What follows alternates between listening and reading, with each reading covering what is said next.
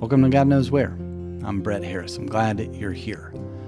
Today, we are building off the last couple of episodes to reflect on this question Is America a Christian nation? Should it be a Christian nation? I think all the different ways that we answer that question continue to divide the church. And Jesus shows us his focus went far beyond the bounds of any nation. As we continue to see the ways that our faith and our politics divide us, I'd encourage you to check out Good Faith Media's A Better Way initiative after you listen to today's episode. I'll link to it in the show notes for you. The principal goal of A Better Way is to provide an alternative voice in the public discourse regarding policy and religion. A Better Way empowers people of faith to engage in informed discussions about policy and society in the media in their houses of faith and in their communities and also in their personal relationships. You should check it out. Thanks for being here, and thank you for your support of God Knows Where, for your reviews. I love them all. I read them all. Keep them coming. Keep telling other folks about God Knows Where. Thank you for all you do. And I hope you enjoy today's episode Kingdom Come.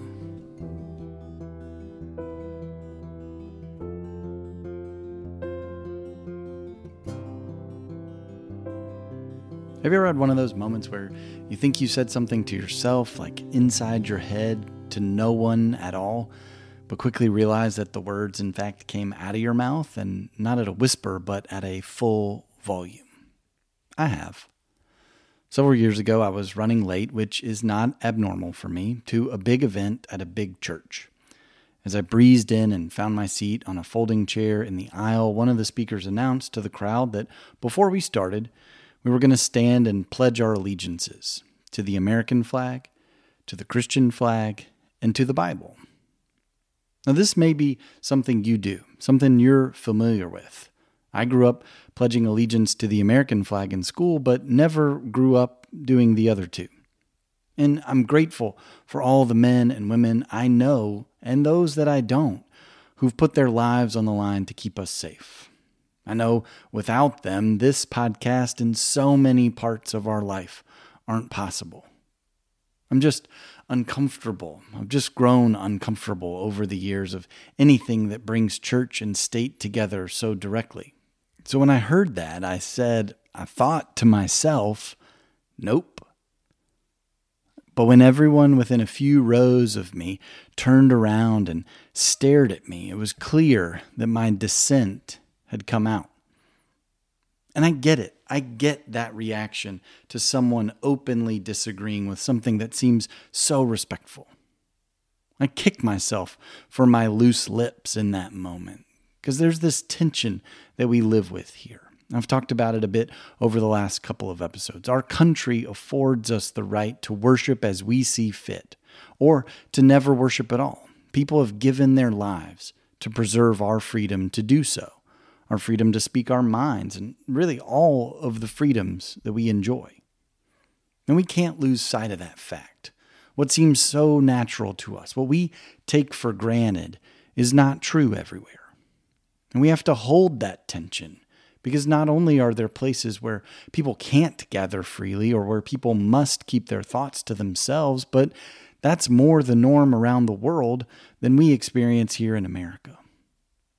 That was the case for Jesus and his fellow Jews in Rome.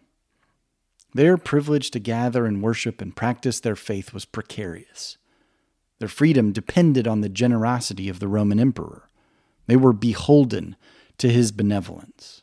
They were able to express their faith as long as it didn't upset Rome, and it was probably better if it spoke well of Rome, too. But Jesus wasn't beholden to the empire, and it terrified the Jewish leaders. Their status in the empire offered Jews safety and security and some freedom to practice their faith, but never true freedom. I mentioned last week that the word nations doesn't come up a lot in the Gospels, and mostly when it does, it's not from Jesus, but from others, and it's about the fear that what Jesus was doing was jeopardizing their freedom, that Jesus was putting the Jewish nation at risk. But what does come up way more than nations are kingdoms. Jesus talks a lot more about kingdoms than he does about nation. And really, he talks a lot more about one kingdom in a couple different ways the kingdom of God and the kingdom of heaven. And the kingdom of heaven or the kingdom of God, whatever we want to call it, however Jesus is talking about it, it isn't defined by lines we've drawn. It's not governed and dictated by an emperor. Its goal isn't power and domination and deference. The kingdom of heaven is defined by enough for everyone. It's governed by the same God who called us good and rescues us from Pharaoh and walks with us through deserts and decided to come down and guide us toward freedom freedom from death, freedom from fear, freedom to live and to be alive. That's its entire goal freedom and plenty and joy for everyone no matter which side of the border or the aisle we find ourselves. And that's why my wife Elizabeth can't play Risk. You know, the board game of world domination. Years ago, with some friends, we grabbed some drinks and doled out the pieces and set out to take over the world in the living room of our rental house. My friend Craig and I were locked in on the purpose. Smite whomever stood in our way. Forge alliances that made our lives easier, even if they made someone else's harder. Make them with whomever was convenient at the time and forget them when they weren't. You know, empire stuff, just with plastic armies and dice. And as we took on these bombastic personalities in the midst of this board game, it became too much for Elizabeth. I think I told Craig something to the effect of I was going to annihilate him with my next roll of the dice, and that was the straw that broke the camel's back. She couldn't play anymore.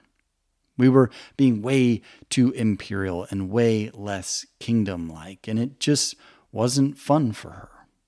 It was too close to the way the world really works people who should be collaborating and connecting over a glass of wine, choosing instead to plot against one another and use one another for their own ends. Their thirst for power supersedes their hunger for wholeness. Their need for safety and security leads them to lash out in fear and to seek to root out anyone who stands in their way. That's empire, not kingdom. At least, not the kingdom of heaven or the kingdom of God because Jesus had no concern for empire. He wanted what Elizabeth wanted, and he came to upend the status quo, to bring freedom, not fear, to bring reverence for creation, not deference to any nation. And yet, the tension we feel between our gratefulness for the freedoms our country offers us and the freedom Jesus shows us is possible that tension leads us to be more and more like the religious leaders who kowtowed to Rome than it does to be like Jesus. We cling to what we know and what we've seen instead of reaching out for what Jesus tells us is possible.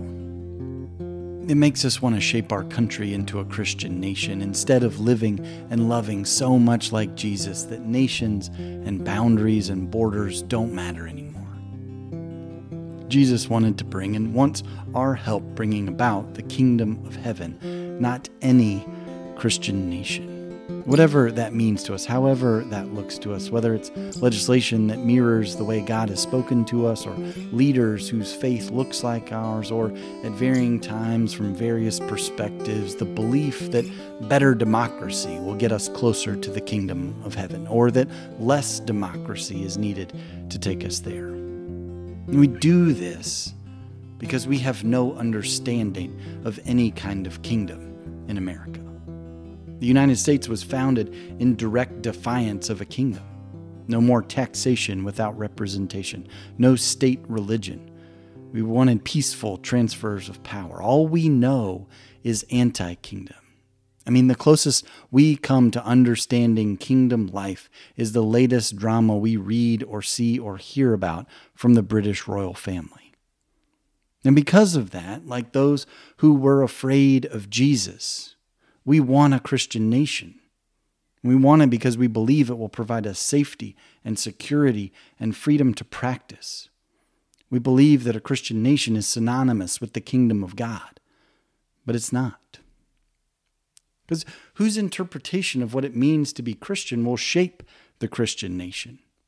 And if those in power understand what it means to be Christian differently than I do, won't I always be inclined to treat them the way Craig and I treated each other that night playing Risk? We'll always be jockeying for position and power. We'll never be able to work together to heal those who are hurting or feed those who are hungry or do anything that Jesus did that gave us a glimpse of what the kingdom of God or the kingdom of heaven looks like. And building the kingdom is risky, it's scary. Sticking to the nation is safe. Sometimes we're afraid that if we don't, we'll lose the nation. And at times, I think we're right to fear for our nation.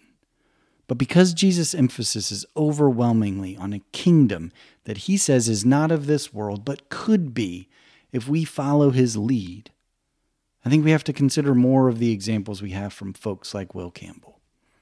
Now, I promise you that I've read more from more folks besides him, but I keep coming back to him because his example is so relevant and compelling to our lives, even though so much of his work took place 40, 50, 60 years ago.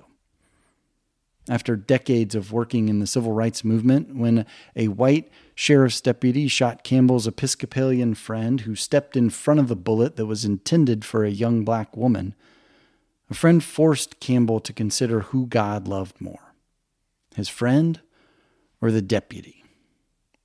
And he couldn't answer that question.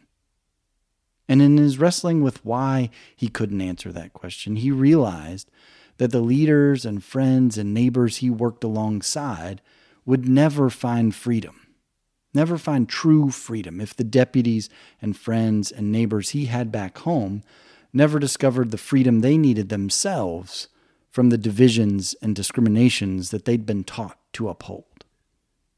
And so he set out to do just that. Not to stop fighting for the freedoms and rights of those he'd worked alongside for so long, but to do so by helping those standing in their way to find the freedom they needed from the ideas and biases that kept them opposing and oppressing their neighbors. It was risky. It wasn't the safe choice. It cost him friendships and status and probably some paychecks. But I think Will Campbell would say that it was a choice for the kingdom. It had nothing to do with shaping the nation in ways that aligned to his faith, and yet it had everything to do with that, because it was solely focused on what Jesus did healing and repairing relationships in order to make this nation we call home more whole, and maybe more holy. When we look at Jesus' goal, the kingdom of God, it has no political philosophy or platform. It is not red or blue. It is not a democracy or a dictatorship. It's not even a nation or a kingdom as we know it. It's a web of relationships, of people asking each other, What do you need to be free? free from pain, free from fear, free from whatever is holding you back from being who God has made you to be. Do you need to be healed? Do you need something to eat? Are you afraid of those folks over there? Come with me and let's go talk with them and let's get something to eat along the way. And the kingdom of God doesn't ask for a pledge, all it asks for is a prayer, the prayer that Jesus taught us. Thy kingdom come, thy will be done, on earth as it is in heaven.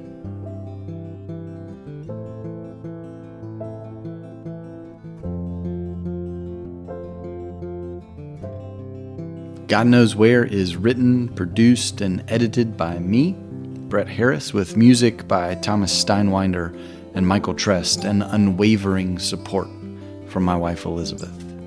If you like what you hear, I'd encourage you to share God Knows Where with your friends and family and give us a review in Apple Podcasts or wherever you listen to this show. It would mean the world to me and it'll help more people find God Knows Where.